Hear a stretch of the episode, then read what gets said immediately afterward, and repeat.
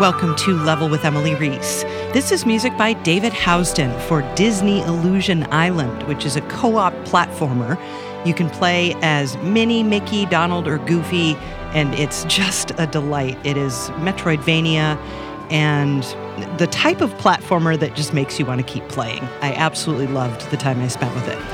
When I interviewed David, I only had access to four tracks, but you'll get to hear a lot more music than that. So David and I go through those four tracks, but then, of course, uh, a lot more is uh, stuffed into this episode. And it's perfectly Disney, this music, with all the twists and turns you'd expect from this type of, you know, cartoon soundtrack and so different than what we've talked about with David in past episodes. All right, join us on Discord. That link is down in the show notes. Talk to us about this and other episodes. Please subscribe and like and get all the notifications and stuff on YouTube. That helps us out a lot. You can check out this conversation uh, there as well. And if you can support us financially, head over to Patreon, patreon.com slash level. We are so grateful. All right, here's David Housden talking about Disney Illusion Island.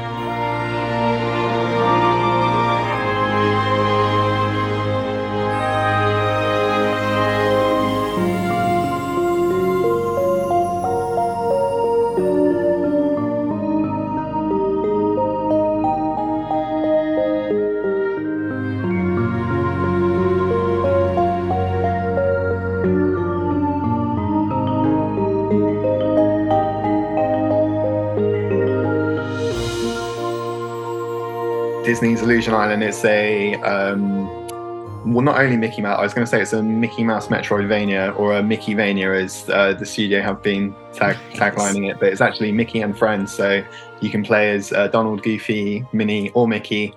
And I guess it's a kind of spiritual successor to those amazing kind of um, Disney uh, Virgin Interactive games from the 90s on the SNES and Mega Drive, say Castle of Illusion, World of Illusion, um, Quackshot, which is one of my personal favorite games of all time, probably like really? the best child to that. Oh yeah, no, honestly, I like that. That was very much my like Mega Drive was my first console growing up, so like I have so much nostalgia kind of attached to those titles. So to be able to work on the new version of that uh, as an adult is like literally just a childhood dream come true. So um yeah, it's, it's, it's, but yeah, sorry, the game um, is it's a it's a it's a 2D platform Metroidvania. Um, there's no combat in it. The emphasis is very much on uh, traversal and the joy of movement, and it's all about kind of um, you know uh, enemies, actors, obstacles to be avoided rather than to be engaged with um, uh, in a traditional kind of Metroidvania sense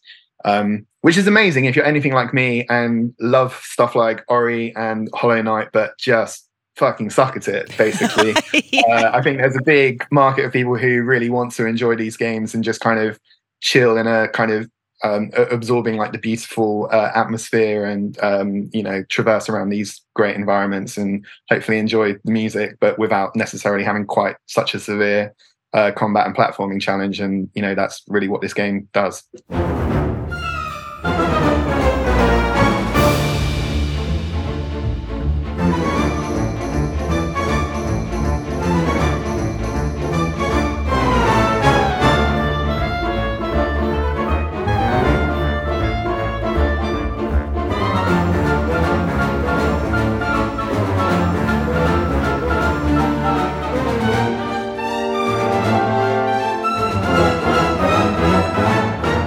I love the art. I love how the backgrounds are just reminiscent of the hand drawn backgrounds from you know the 40s all, that whole like looney tunes and mickey yeah. mouse era right and it's like uh, I didn't mean to. Sorry for saying Looney Tunes Disney, but but uh, but you know, know that, you yeah, of course. Yeah. It's just I loved that, and uh, you know those hand drawn backgrounds are so simple because they had to hand draw them. And so it mm. really puts the focus on just the, the movement and the joy of just bouncing around. You know, it's super mm. fun. And the co op no, thing too. Like, I love that. I love that it's co op. Yeah. Yeah. You can, you can play with up to um, four people, which is um, a lot of fun, if slightly chaotic. But uh, yes. uh, yeah, a new dimension to the play. And it's, it's a great thing to do with friends and family and stuff. Mm-hmm, definitely. So let's talk about the music because I got four tracks and, you know, wanted to hear more. So I fired up the game and there's so much cartoon writing, right? Which didn't occur to me as I was, I mean, of course, when I listened to the four tracks I got, you can tell it's family friendly right. Disney times. But you know, then you see the way the cinematics unfold in in the game, and you're like, oh my god, he's scoring a cartoon, which is really hard to do. So, so talk to me about writing in that style. Um, yeah, I mean, as you very rightly said in the introduction, it's uh, it's about well, certainly for me, it's about the the most difficult job that I could possibly have been given. I have you know no experience in writing for that sort of thing, and so much respect and admiration for anyone who does because it is just so notey and complex and just um I don't want to say creatively stifling in terms of the amount of kind of hit points that you have to catch and stuff, but it's not as simple as just kind of, you know, writing a piece and letting it flow in the way that you you might like to. You you really do have to uh, synchronize and gel with um, what's happening visually, and you, are part of a um, a homogenous uh, kind of like what one one affects the other and vice versa, and there's no way around that. Um, so yeah, it was, it was a very very steep learning curve. If I'm going to be honest with you, um, the the studio, um, Dlala, are absolutely incredibly bunch of talented folk, and I had the pleasure of working with them on uh, Battletoads. Um, yeah, when was that? A few years ago now, like 2020 maybe. Um, and I guess that um, for some reason they felt that after writing an 80s hair metal soundtrack, I'd be a good person to ask to do the most kind of convoluted, complex uh, classical um, cartoon orchestrations that you can imagine. Uh, I wasn't going to tell them uh, no, obviously, but uh, there was a lot of work to do. There was a lot of studying to do. Like I feel as a composer, I have grown more in uh, this development cycle than I probably had in my previous sort of seven or eight years. Um, mm and you know i had to do uh, so so much studying so much active listening so much research um, because this opportunity was in- incredible. And i certainly wasn't going to be the one that let the team down when when you've got these just incredibly talented artists and designers and everyone's at the absolute top of their game. Like i had to i had to produce a score that was worthy of you know being part of the disney uh, mu- musical universe. And um, uh, hopefully, hopefully we've managed that. I can think of worse things to have to do a deep dive on. Yeah, uh, had to uh, had to update my Disney Plus subscription for sure, and uh, my uh, my partner was um, absolutely loving because she's obsessed with Disney. So just you know having to having to watch all of these films and uh, particularly the Mickey shorts. That was a massive reference point. Oh um, yeah, yeah those are great. Loving all of that. Um, but yeah, you know, we really tried to kind of capture the spirit of um, because Mickey's gone through so many evolutions over time, and I think this mm-hmm. was this was something that I I kind of had to learn for myself because I always thought Mickey and you know just what I would associate with general Disney music were kind of synonymous with one another, but um, there's actually a really big distinction there. And I, I wasn't aware of this until you know Disney themselves kind of told me because my initial explorations were kind of um, I guess more in the sort of 90s Renaissance, you know, Alan Menken, big sweeping romantic kind of sound. I thought, you know, ah. that, that that's Disney, and that will get us in where we need to be, and then we can start to look to play with it after that. But no, they they were very kind of quick to point out that you know M- Mickey has his roots in ragtime, Tin Pan Alley, um, you know, because that's the music that was popular in the 20s and the 30s when you know the character was conceived and those cartoons came out. So naturally, that's kind of now become synonymous with him. Um, but what I noticed as I kind of did my research and I was watching all, all of these shorts and stuff is that there are really no rules anymore when it comes to the uh, the music for Mickey that it tends to be dictated by his environment and the context of the story that he's in. Um, so in terms of the genre of music and the uh, the palette of the instrumentation, it can really be anything and is anything from heavy metal to jazz to kind of EDM in place. If they're trying to do like a funny skit, uh, it really does change like that much. Um, so on that sense, I felt like I kind of had carte blanche to explore what I wanted to. But the thing that connects all of it stylistically is these chromaticisms and accidentals from way back in those kind of early 30s, you know, that that Yeah. Steamboat Willie kind of sound. That's the thing that links it all together. So, and that's what I wasn't doing initially. And like, what once I kind of absorbed that and took that in, that was really when I feel like we started to find a sweet spot with it, and that's when the voice of the game kind of came through.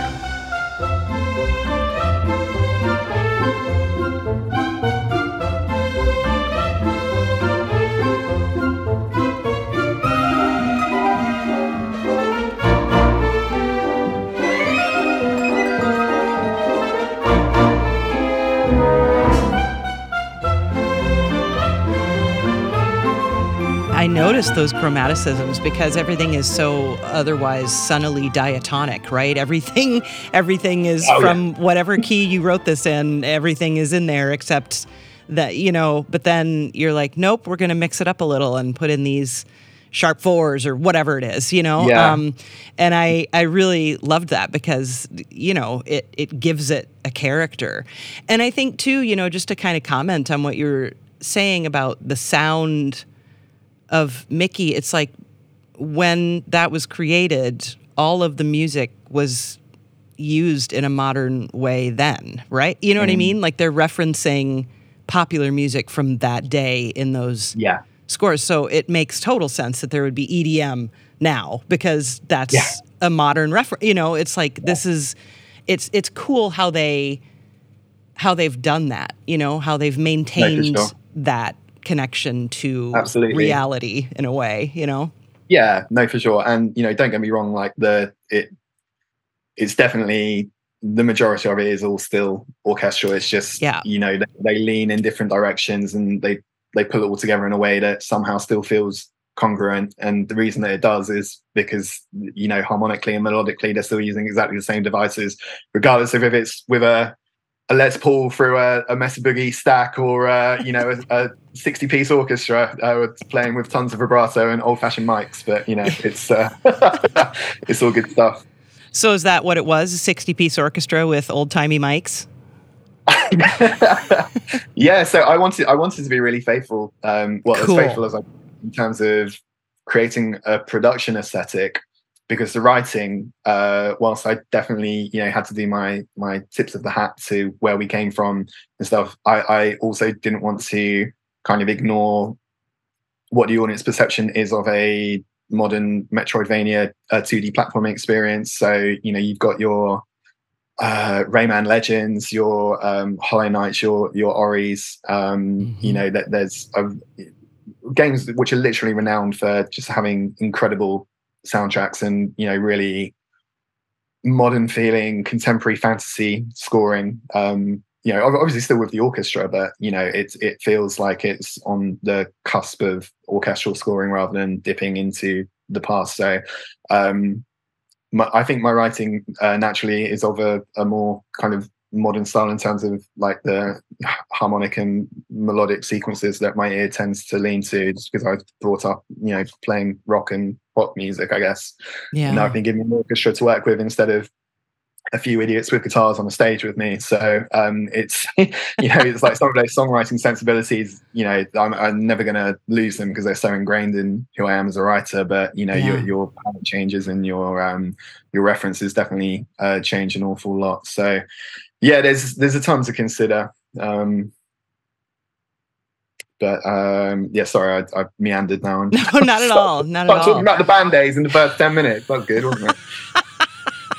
So, uh, with the orchestra, did you use certain instrument? How did you use the orchestra? Did you use certain instruments for certain characters, or um, you know, in a motivic way? What did you do with with the the players? Mm. Yeah. Yeah. Oh, sorry. No, that's what we were talking about. We were talking about the the orchestra and the Yeah, production. yeah, yeah. no worries. So yeah, Yeah. sorry. It was it was uh, a sixty piece uh, ensemble. We recorded with the um, Nashville Scoring Orchestra at um, Ocean Way. Oh, fun! Did you come over for that? Yeah, I certainly did. Yeah, I had to get my fix of uh, American food and goodness. So yeah, Nashville's a good place to do it. I haven't Oh, done it since I was a child, but I, I, yeah, they, yeah, that'd be a good spot. But go on. and the music scene there is just absolutely incredible. Like every every single night, you know, you're just walking along and there's bands playing, and uh, it's uh, it's, a, it's a really cool place. Like yeah, I love going there. um, I recorded there on um, an earlier project um, called Lost Words a few years ago, and I had such a good experience there. I just felt really at home, and um, it was quite intimidating for me at the time because it was my first time working with uh, a live orchestra. Um, but they, mm. they were just so accommodating, and, um, uh, and you know, mo- most importantly, have all did an incredible job with it. So I felt very safe, kind of going back there um, with this and the weight of responsibility that came with it. I knew that I could produce the results I needed to with them. And they were absolutely fantastic. And, um, you know, we spent some time with the uh, engineer and the um, contractor beforehand uh, to kind of, you know, discuss this past meets present kind of aesthetic that I wanted to try and capture. So the writing is, you know, in places at least, you know, kind of more what you'd expect from contemporary modern scores. However, you know, we've we've set up, you know, a old-fashioned Decca tree at the front of the orchestra, and we've got some uh, ribbon mics on the outside. And um, my, my, orchestrator, uh, Evan Rogers, um, is just an absolute um, beast when it comes to you know detail. And you know, he threw himself into those kind of old scores to look for you know what the um, what what the notation uh, was and what the directions were to the players to kind of achieve that sort of classic sound. So even though uh, the writing was you know slightly more modern certainly you know in terms of uh, structure and form uh, more more more pop sensibility than kind of classical um, but we really tried to get like some of these old school techniques in there so it, it felt nostalgic yet present. So slight uh, slight juxtaposition there i know but uh, that was that was basically the goal of what we were trying to achieve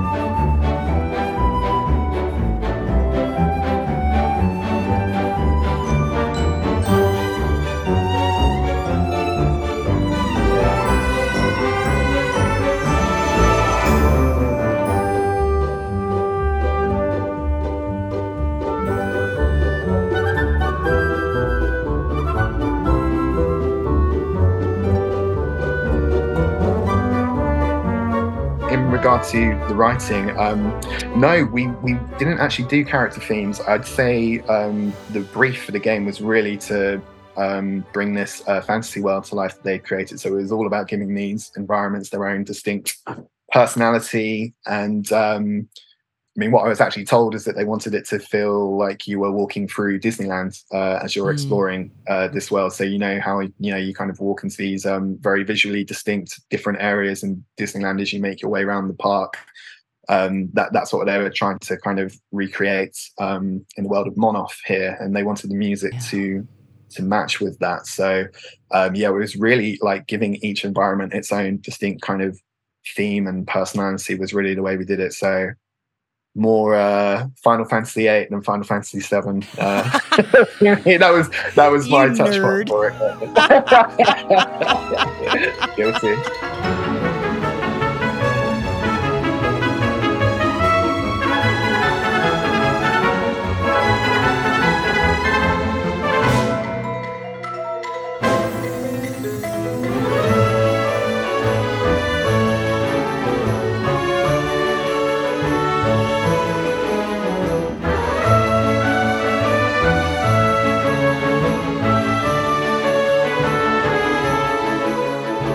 Well, let's just talk about each of these tracks. So, Crescent okay. Hamlet.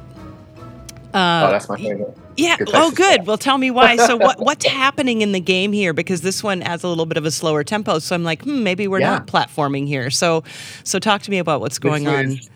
this was me fulfilling uh, one of my composer bucket list uh, items, which was to write a uh, cozy village uh, sort of fantasy theme uh, for a game because they're always my favorite pieces of music. And yes. I'm a big RPG nerd if my previous comment didn't quite give that away. And uh, like the peaceful village themes are like nine times out of ten end up being my favorite pieces of music in the entire score.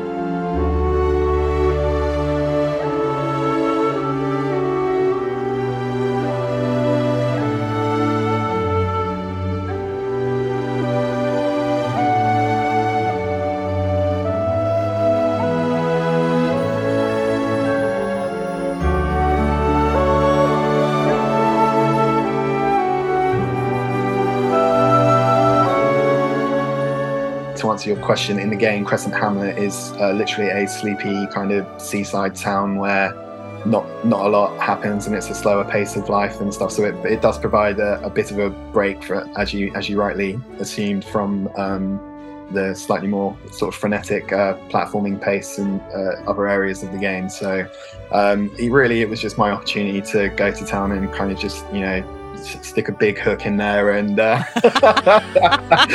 get the, get the heartstrings going. So uh, I had great fun with it. And Yeah. uh, we had Chris, Kristin Naigus, um, a good friend of mine. uh, Obviously, uh, appears on every every game that comes out these days. But she um, played the low whistle solos and the uh, tin whistle and uh, a myriad of other instruments that um, I, I couldn't possibly begin to name. But yeah, she's on there a lot.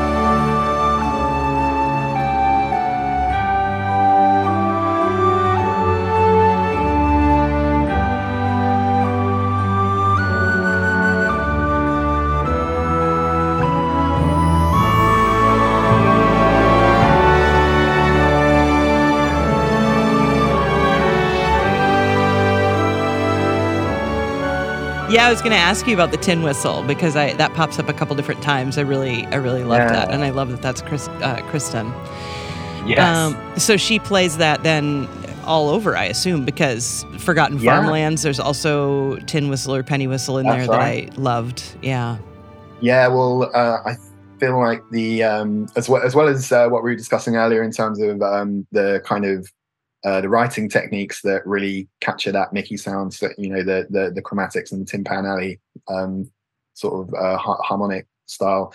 Um, th- there's also there's also tropes in terms of the instrumentation that I felt it was important to lean into to really dial us in. So even though we weren't specifically writing a theme for Mickey per se, it was important that it still felt like a Mickey adventure. So, you know, um, switching in uh, whistles for melody lines um, rather than, you know, uh, cor anglais or, um, you know, uh, oboe or something which is a very, very easy way to kind of quickly dial yourself into that slightly quirky uh, sort Yep. of Mickey sound. Um, and it was an in- interesting to, you know, play with a different color as well because it's not something I'd usually choose to write with. Um, and we actually Right. took it one step further. And um, so on Forgotten Farmlands in particular, um, Mhm. as you mentioned that, um, I reached out to a guy called Eric Bradley who um, he actually provides the um, official whistle for Mickey Mouse in the cartoons.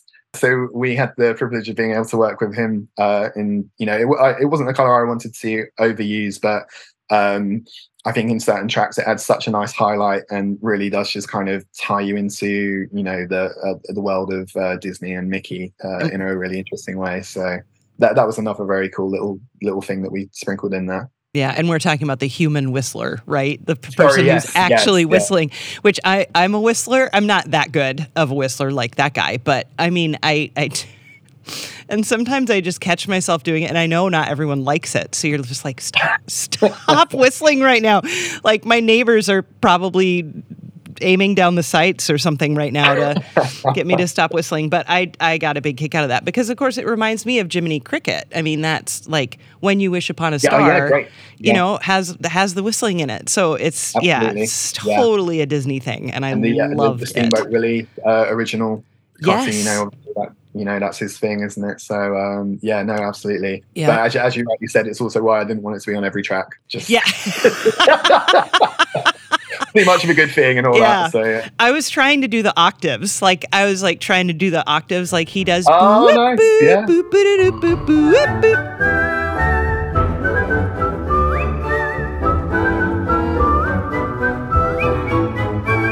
And I was just like, I couldn't. I could. I well, for one thing, I don't. My range is weird. My whistling range is weird, and it's, whatever. We could talk about Oh, that yeah. another time. But yeah, so no, it's his, his ability was um, very, uh, very kind to my writing because it wasn't, as you rightly just pointed out, it wasn't a very kind melody to give someone to try and uh, whistle. And I, I, you know, I, obviously you're sitting. This is the curse of the composer. You know, you're sitting at home. You know, everything you're doing everything on your Right. keyboard, unless you have um, some actual knowledge of the instrument that you're writing for. You know, often some some things tend to uh, get lost in translation when it comes to putting it uh, out onto the stage as opposed to how it sounded uh, on your computer and stuff. And um, Mhm. but no, he was just that good that he he made the writing sound good. So it's amazing. yeah, I loved it.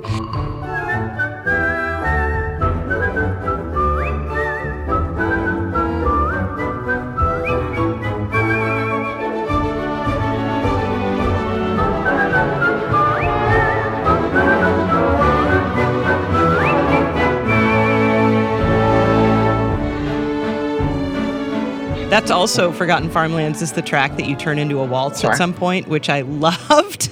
Oh, that was so much fun. so much fun. That was like the first track that I wrote for the game. Um, that's why it's got all of these kind of, you know, quite stylistically different sections in it because I was essentially trying to summarize in one piece my vision for, you know, um, what the game was going to sound like, I suppose. So, I, you know, throwing all of these different ideas in there, and it ended up being this really kind of eclectic mix of three or four different styles of orchestral writing, I suppose. Um, hopefully, it threaded together okay. well, it got it got me the job at the end of the day, so it must it must have been fine. But yeah, that was like the first piece that I wrote. So, oh, uh, wow. and it's one of the first things that you hear in the game as well. So I do have um, a big soft spot for that piece for many reasons.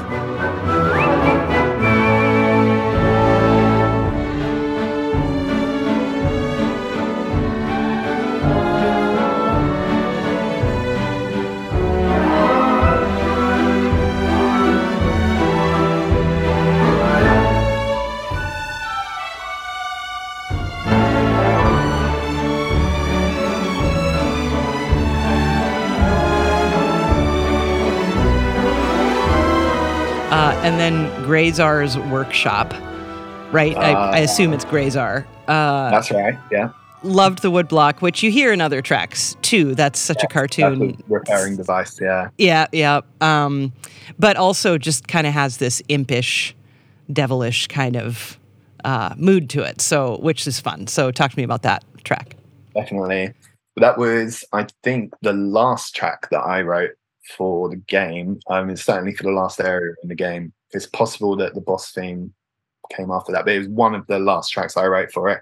So I feel like I'd started to find my feet a bit more um, by then, and I was able to like th- this piece definitely came a lot easier to me than some of the others did. I feel like I was nicely in the zone then, so I'm really proud of it on a personal level. But um, yeah, also I really like it because it's you know just darker than the rest of the score. And after writing so much happy music in a major key, it was nice to uh, you know just go on the go on the darker side a little a little bit. And um, you know it was kind of it's still obviously playful, like not literally trying to scare people, but it's just you know more kind of Haunted Mansion, Casper, you know, um, da- Danny Elfman uh, sort of style, um, yep.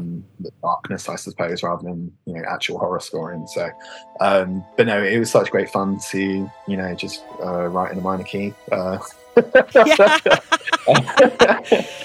and um, yeah, just sort of explore some of that slightly darker side of Disney while still trying to you know keep it uh, fun and family friendly and stuff.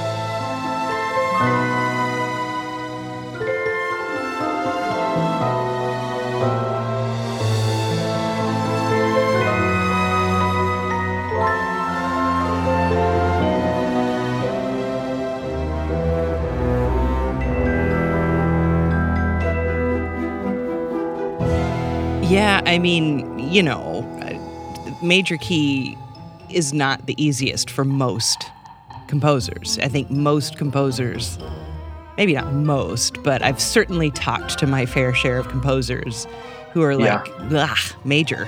Like, like it's so hard. To feel happy, happy all the time. It's you know, and I think part of the reason is because, as opposed to there being, you know, dozens upon dozens upon dozens of types of minor scales, there's literally one major scale.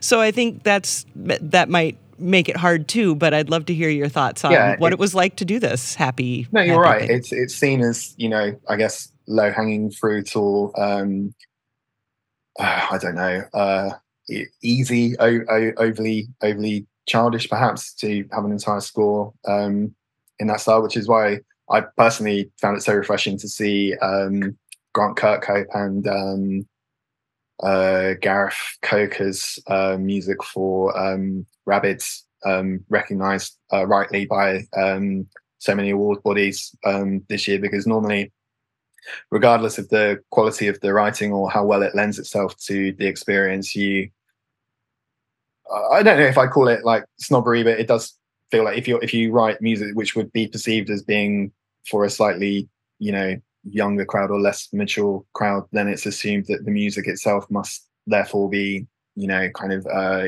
easy or um, Mm. overly accessible or obvious, perhaps. But you know, there's, there's some incredibly complex writing in that score, and um, Yeah. that that's really interesting to me because I I tend to be um, far more minimalist in my writing. I, I you know try and convey as much emotion as I can without overcomplicating uh, the message because I feel like that's the most effective way to communicate with people um, mo- most of the time. Um, but if you're writing for um, a project or an intellectual property which has its roots in a particular style of music and that happens to be a very complex style of music then you'd be stupid to ignore that so um, it was a really interesting challenge for me and um, like it is like, you say you know um, major writing in a major key on the face of it perhaps isn't as interesting or challenging as um, writing for the minors because of the different variations that you have there. However, like the amount of modulating that we do in this score, and you know the the because of the um, the Tin Pan Alley um, influence being so strong, is like it is major key, but you do so uh, so many interesting things within that. Like, Of course. I was con- constantly being kept on my toes when I was doing like the active listening uh, for the project at the beginning to uh, dial my ear into, you know, what are the what are the key characteristics of this style of music? Like, what what do the best people who've written in this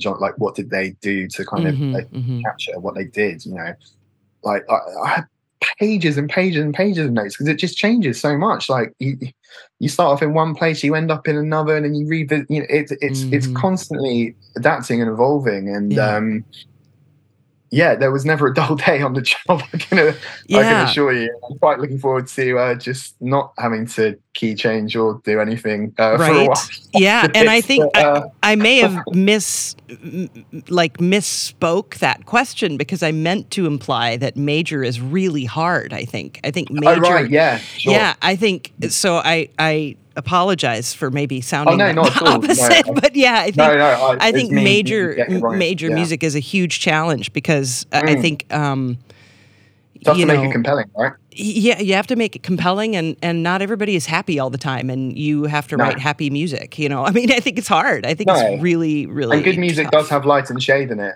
Um. Yes. like I, I really Yeah. naturally attracted to contrast in music, be, be that through um, the, the use of um, the, the contrast of major and minor in our harmonic sequences, or um, be it uh, our, our use of uh, palette or uh, color. Like uh, our, our ears are attracted to change, so having to kind of as a prerequisite, like stay in one particular zone and not really being able to touch too much uh, into uh, that, that other side of emotions um, it, it does present challenges. But i always find that um, constraints breed um, creativity more often than not. And if you actually have some parameters then that's that can be incredibly inspiring in terms of how you how you how you look to still write compelling music within um, this box and you know to uh I mean, Thomas Was Alone was really a great example um, of that because I had like nothing. I had like two octave MIDI keyboard and one set of VST. So I had to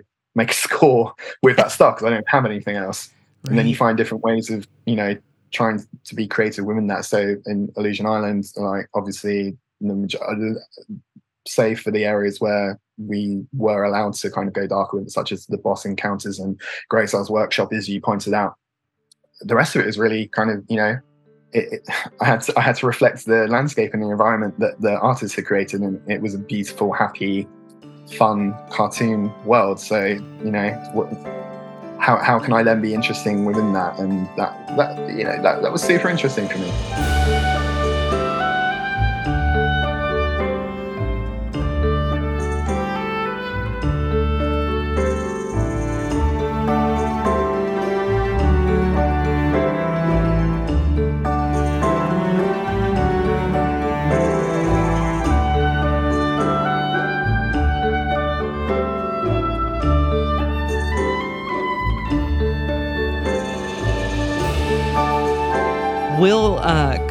To this. We'll we'll talk about the title track, uh, main theme situation here in just a moment. But um, you know, you mentioned early on, and um, this conversation, and also when we spoke in 2015. I just feel awful about that. It's not right. Um, it's a matter we won't let it go another eight years. I can assure you. That. That's for sure.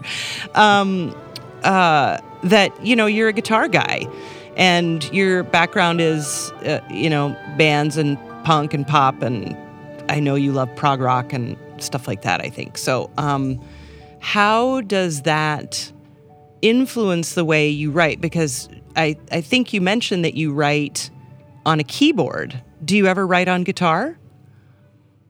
Um, honestly, Emily, very rarely these okay. days. Um, I think that's why uh, Battletoads was such a fun project for me because it enabled me to actually go back and um, revisit my comfort zone and uh, you know really kind of dial in on uh, what what I was uh, well what what I was best at. I'm certainly a better guitarist than I am a pianist, although wouldn't particularly want to have to perform uh, in public on either, but uh, definitely not. I certainly know where where I am with a guitar more. Um, I can say that with absolute confidence. So um, yeah, so being tasked with an entire score, which is essentially you know crazy 80s hair metal, is um, a super fun excuse to you know get the get a Les Paul out and uh, have some fun nice. again. But um, no, otherwise it, it does tend to be uh, all on keyboards um, in, in my um, most of my other work, I find a way to work some guitar in there, as you sort of rightly picked up on. I'm a huge um,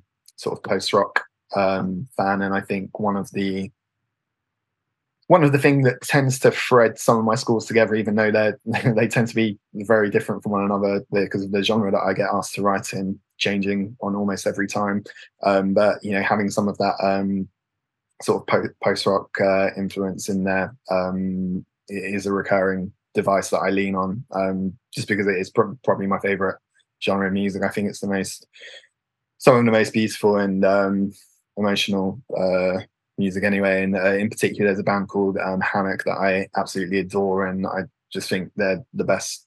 But you know, for, for my personal taste, they're you know, certainly you know my, my favorite band, and um, I always think if I can write something half as beautiful as they do in their music, then I've I've done a very good job on a on a project. So I, I, I do you know, try and sneak that kind of thing in, but obviously wasn't going to be appropriate this time around, unfortunately. but uh, no, I'm looking forward to my next excuse to do something on guitar. It would be nice if it happened more often, uh, really. But um, mm-hmm.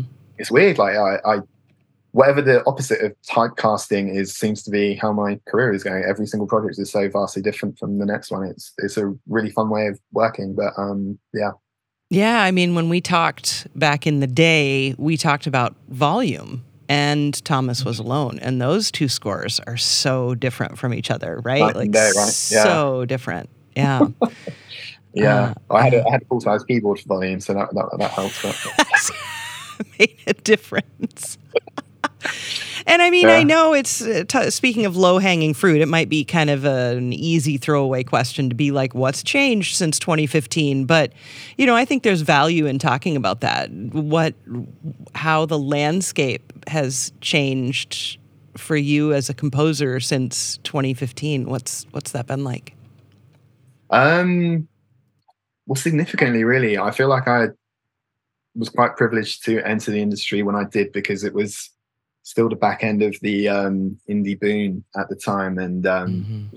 if you could get your game on Steam, it basically meant that you'd been a financial success, and uh, certainly you get enough eyeballs on it that if it was a good game, you'd probably get critical success as well. And um, very fortunate that Thomas was alone enjoyed, you know, um, critical acclaim, and it it sold very well. Um, purely by get being on Steam because it was a closed platform place at the time. But um, yeah, he, he, even in the development cycle after, so I think Thomas was Alone was 2012 or 2013 perhaps, and then Volume was 2015, and even in those few short years, um, like Volume still sold a ton of units and it did very well financially, but the marketplace was so much more saturated then. We didn't get anywhere near the same level of sort of press attention for that. And obviously, it was a different game as well. So I'm not I'm not for a second sort of suggesting that it was you know on the same level as Thomas was Alone, but it it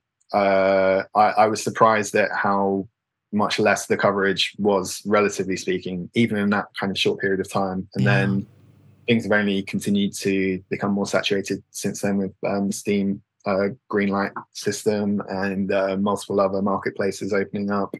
Um, it depends how you look at it, really. I, am always a glass half full kind of guy, so I, I just think you know m- more opportunity, you know, and also the more games that come out, like they're not all going to have great music. So if you can still, you know, find a way to cut through the noise and to do your best work that you're capable of every single time, um, people are going to notice because not not all games do have um, you know awesome soundtracks and just like you know film and TV in that respect. But um, you know, a marketplace being saturated inevitably means that more people are coming through and that the quality level isn't going to be as high as when you know there. I when I when I was first getting into it, there was like maybe ten or twelve guys and girls who would get the biggest and the best gigs every single year and that hasn't really changed too much. If you look at the kind of core of AAA composers, there's probably you know maybe maybe 15 recurring names that you see, if that. Frankly, mm. um, pe- people like to stick to what they know at a certain level, and I feel like the more experience that I've built up over the years, um, uh, the more trust that I've been given. You know, e- each project that I work on is a larger one in terms of you know kind of finances and scope than the previous one. Um, so I'm not, you know, obviously not working on AAA titles at the moment, but certainly they're not indie games anymore either. You know, you're working with teams of 40 plus people and incre- incredibly large IPs, and um, mm-hmm.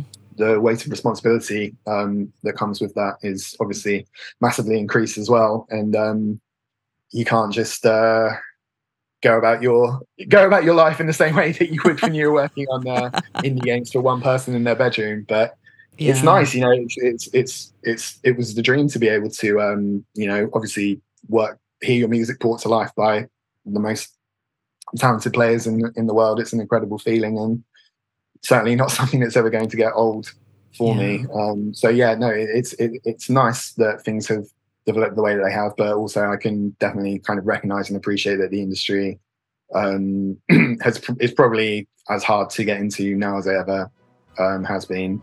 But at the same time, there is a hell of a lot more opportunity um, uh, than there was uh, when I was starting out. So uh, swings and roundabouts, perhaps.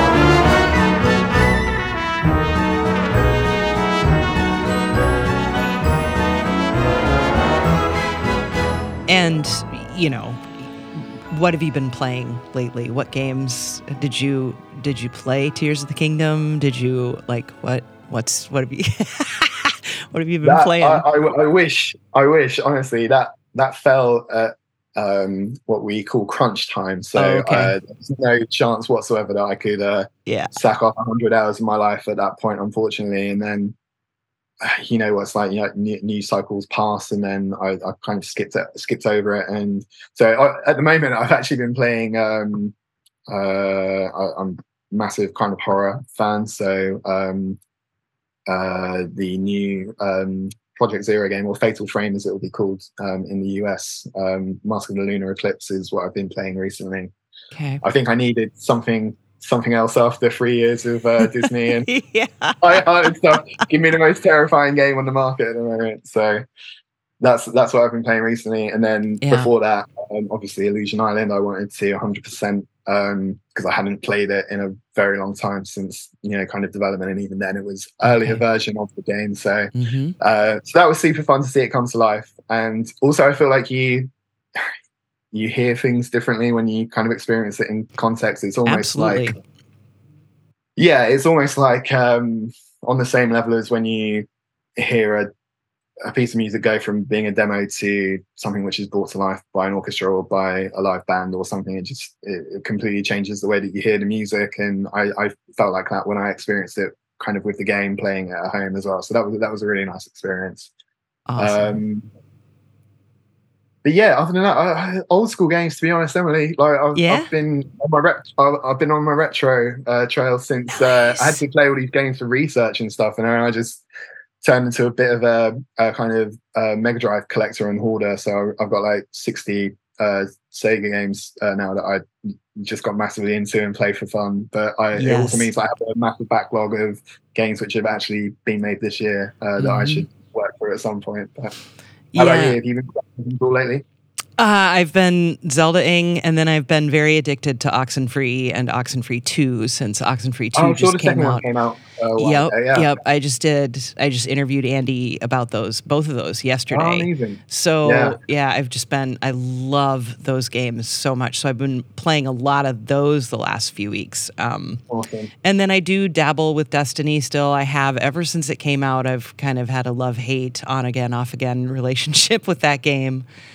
Um, but I'm I'm intrigued by Baldur's Gate three Yes, That is a That'll be my poss- Christmas game this year. possibility, but also Armored Core is coming out, and I've never played an Armored Core game, but I guess this one Oh, is amazing. So I'm.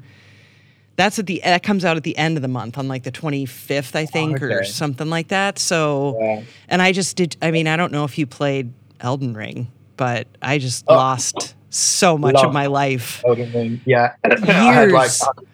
I think 140 hours on it. Um, oh when it- man, yeah.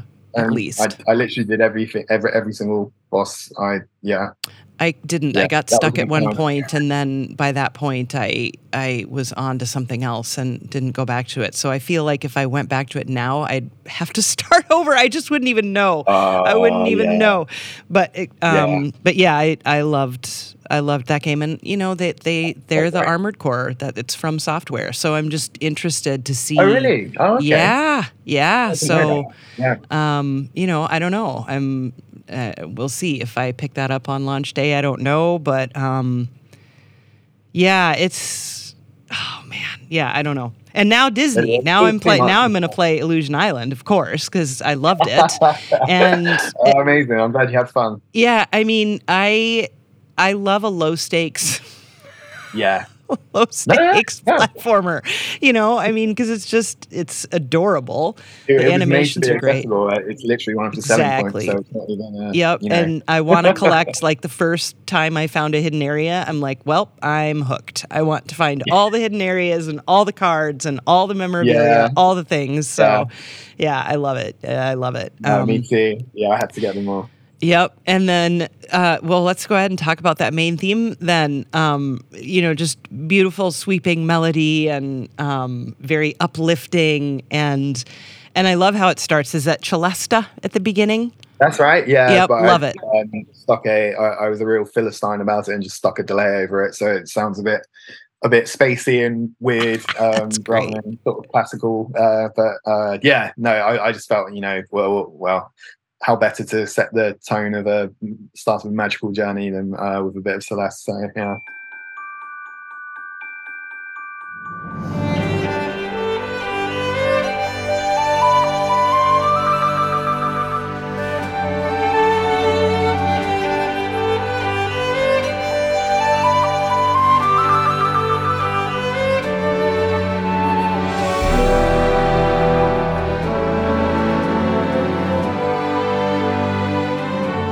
You know, you mentioned that I think you said Forgotten Farmlands was the first track you wrote. When Yes. did the main Yeah. theme come around? How did that, or, you know, the title screen you know, however you want to frame it? Um, I uh, I've just realised that I lied about Forgotten Farmlands because this definitely did come first. So that wasn't. well, we're have correcting been- it now. it might have been. I know it might have been the first piece that I submitted to Disney. I think maybe that's why I got confused because we had okay. Had this theme and it wasn't fun and cartoony. It was kind of big and emotional and magical. And um, I, I just felt like for the kind of scale of the adventure um, that I knew Dlala were aiming to create, it needed a, a big theme. And I, I just thought how nice it would be just to have like a really kind of strong cl- classic kind of you know 90s sounding Yeah. um, adventure theme to kick the game off. And then we can go kind of fun and cartoony and you know lighten the tone and, and what have you. But um so yeah we thought it was wise that we didn't like so everyone at the studio really liked it but we were obviously collaborating um with disney as partners for the first time. So it was really important that um they trusted and felt confident with what i was producing as well. So i thought it. Would probably behoove us not to lead with the thing which is pushing the boundaries of the brief and maybe go with something a bit safer which is when i wrote forgotten farmlands as a please trust me that i won't mess this game up for you kind of uh, pitch. And uh, once i got my foot in the door with that then uh, we sort of i think we probably submitted one or two other tracks after that. So i would definitely remember the library was another very early piece that i wrote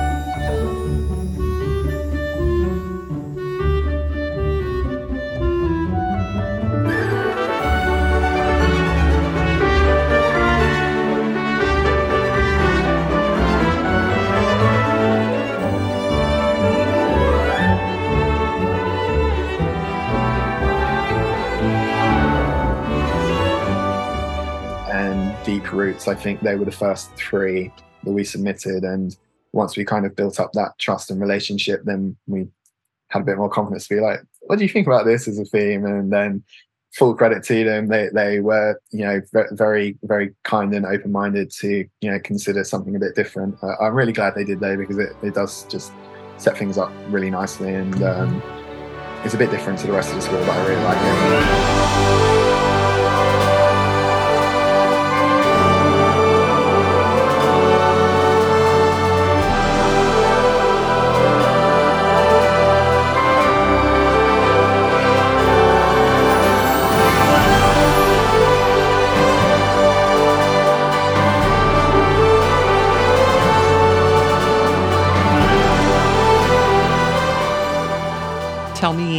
A soundtrack. Are you getting a soundtrack release?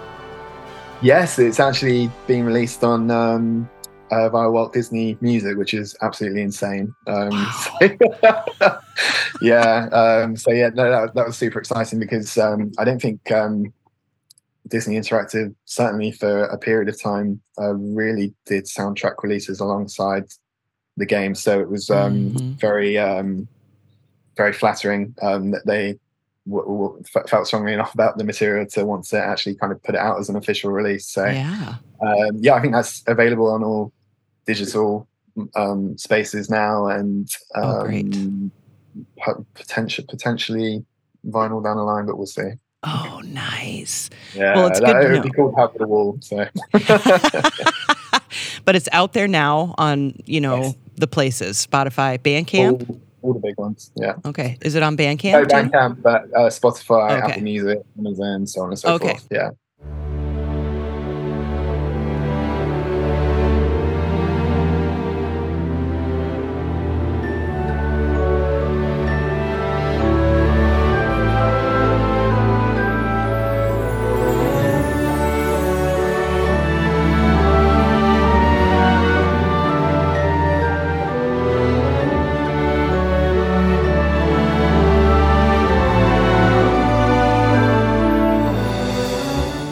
What more do you want to say about the experience? I mean, what other types of directions were you able to go musically? Um, all sorts, to be honest. It's quite a varied score in places. I'd say there's probably three um, three main uh, musical areas that we keep coming back to. So you've got your stuff like Forgotten Farmlands in the library, which is you know very much about just capturing the the, be- the beauty of the environment and the sense of joy that we want the player to feel whilst traversing through it.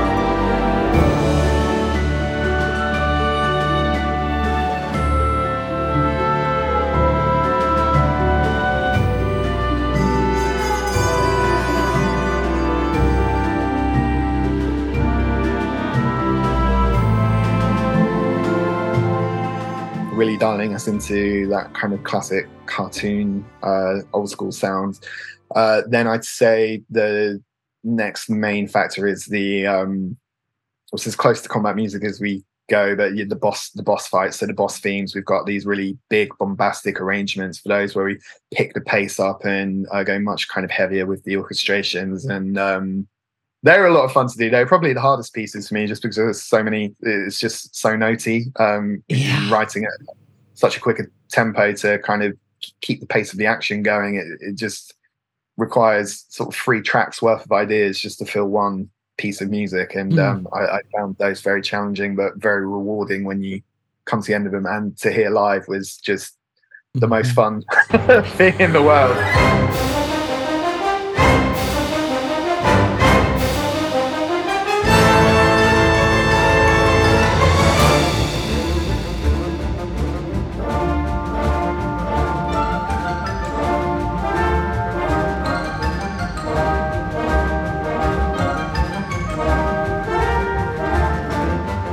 We recorded it all in the room uh, together rather than stemming out because we wanted it to, you know, have that authentic sound as I mentioned earlier. Oh so wow. hearing them all together, you didn't have to use any imagination at all. It, it you know, you were just getting that larger than life sound at the time, and it was um, that was very very cool.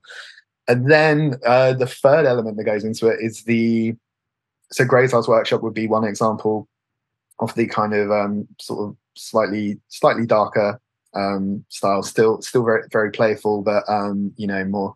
We, we use a minor key as we mentioned beforehand, and uh, there's other tracks like uh, Deep Roots and Service Tunnels, you know, and they all have these these kind of you know um, sneaky kind of um, haunted house type vibe to them.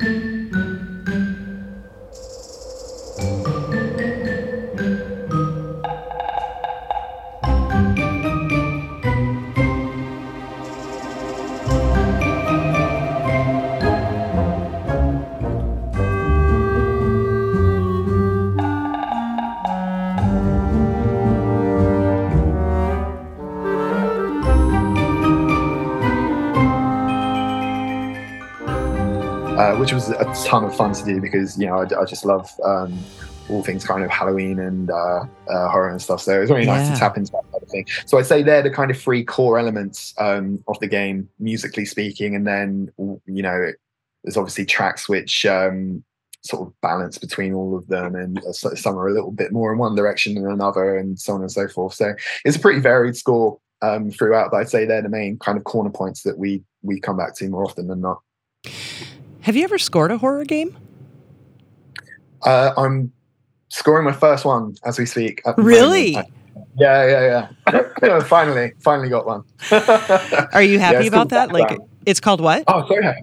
Yeah, yeah. It's called Deathground. It's a Oh, um, the va- the the vampire, the uh, dinosaur one. dinosaur. Yeah, yeah, yeah, yeah, Shut up! Oh my god, that's amazing. yeah, yeah, yeah, yeah. Yeah. Um, yeah, that's with the guys who did um, Cube Two um, that I worked on. Um, oh, okay. They very kindly uh, brought me back for that as they knew how much of a horror obsessive I am. So I love it. um, yeah, that, that ah, so, so much fun and such a nice palate cleanser as well. For you know, if you get a Mhm. bit a bit uh, Disneyed out, you could just go and uh, right? right to some raptors tearing someone up, and then Yeah. you know, and then vice versa as well. When you start to get a bit too gored out, you can go back Yep. and yeah, nice. Yeah. when does when does it come out? Deathground, right? Yeah. Uh, I'm not sure to be. It's pro- probably going to be uh, 2024. Oh, okay.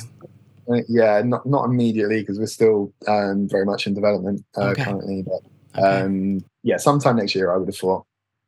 okay. Well, there you go. There's our excuse for next time yeah, to, to have a chat. absolutely.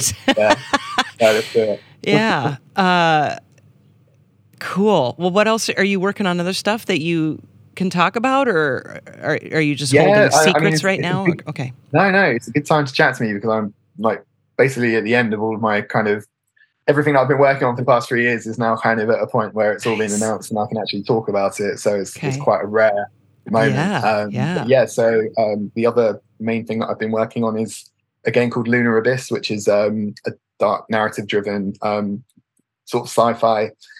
Um, it's it is a FPS, um, but it has a lot of uh, platforming elements to it, a lot of uh, puzzle solving, and a, a really strong kind of narrative focus. It's um, Mm.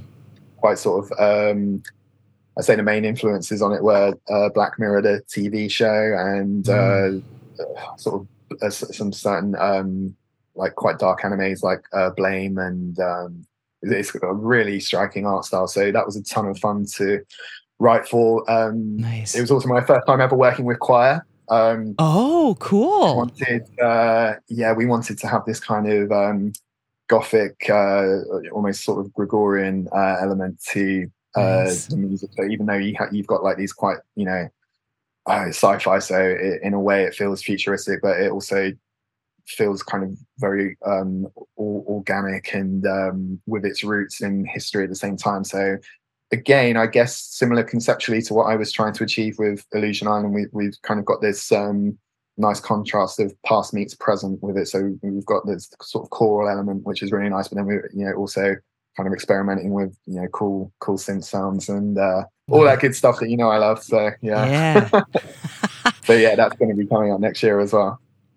And you said you worked on Dis- the Illusion Island for three about three years, so that was like pandemic yeah, times. Yeah, I think it was yeah. 2020 when I was first brought onto that. So oh, okay.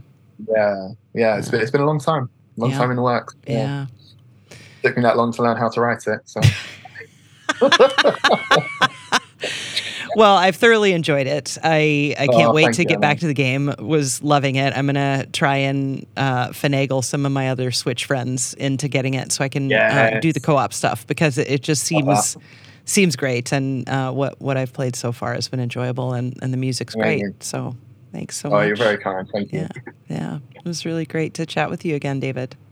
yeah, you too. Thanks for having me on. Of course. Is there anything else you want to say before I hit stop? The the only other thing I was going to say is that I I had to do like uh, I had to do like a couple of research trips to Disneyland when I was um, making the game and Disneyland that, or Disney World. Did you go to Disneyland? Oh no, I know. So it's like Paris is like the closest one.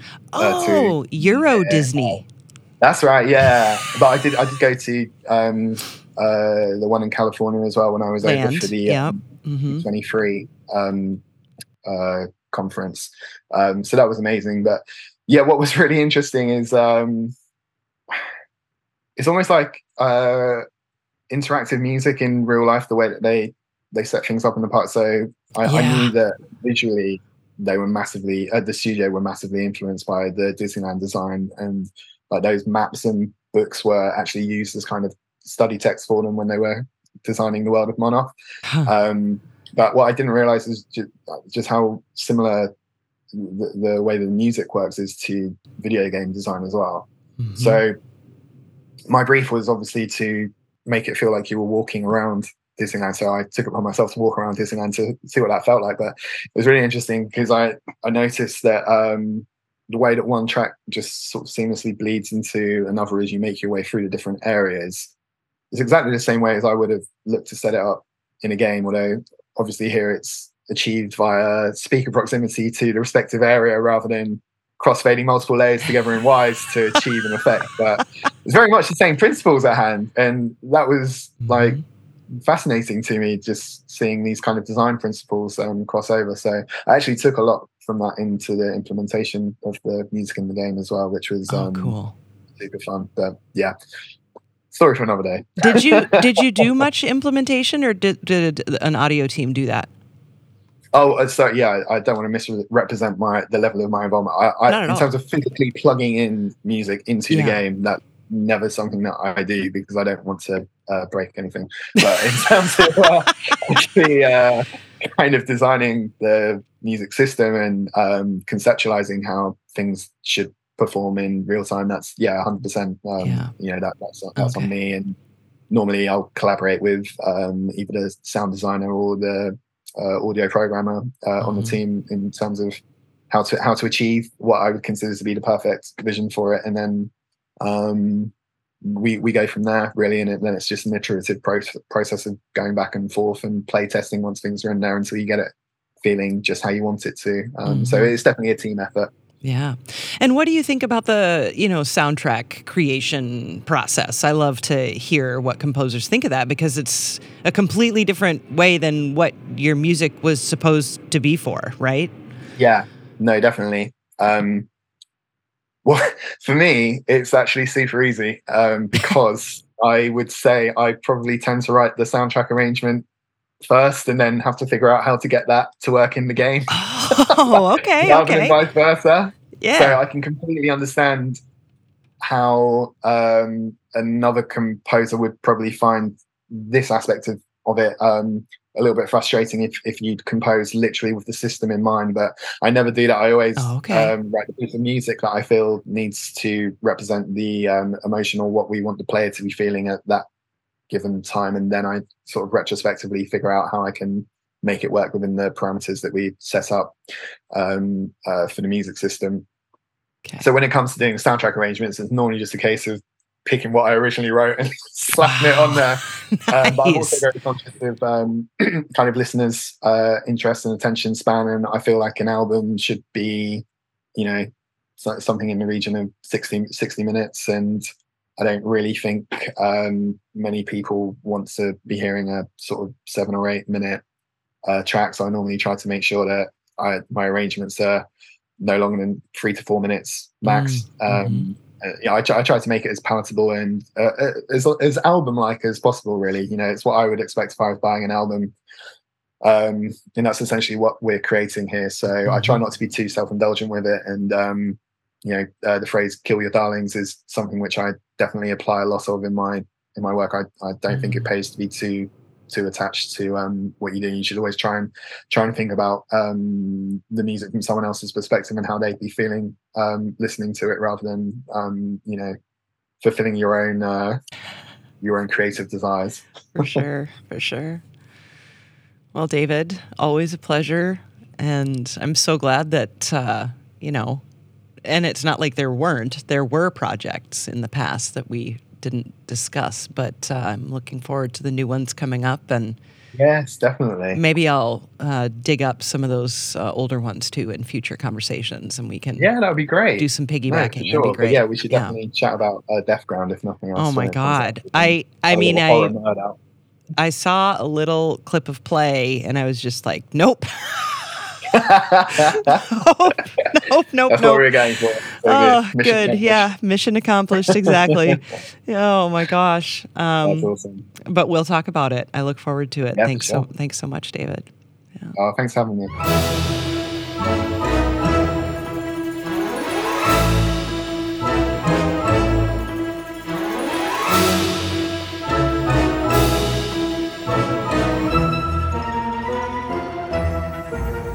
Thank you for listening to this episode of Level with Emily. You can learn more about David Housden, see a playlist, and support Level with Emily at patreon.com slash level. Check out the video of my chat with David on the Level with Emily YouTube channel, and please subscribe and get notifications, all of those things, so you don't miss any of our new YouTube videos. I'm Emily Reese. Sam Keenan is our producer. Say hi, Sam. Hello. You can follow us on Twitter, Instagram, and Facebook at Level with Emily and learn more about us at levelwithemily.com, made possible by Adam Selvage at Tiki Web Services. Composer Brad Gentle manages our YouTube channel. Level with Emily Reese is a production of June Media, Inc. Here at Level with Emily, we're part of the Audio Podcast Alliance. It features a hand picked selection of the very best podcasts about sound. You can hear the latest episodes from our friends in the community at audiopodcast.org.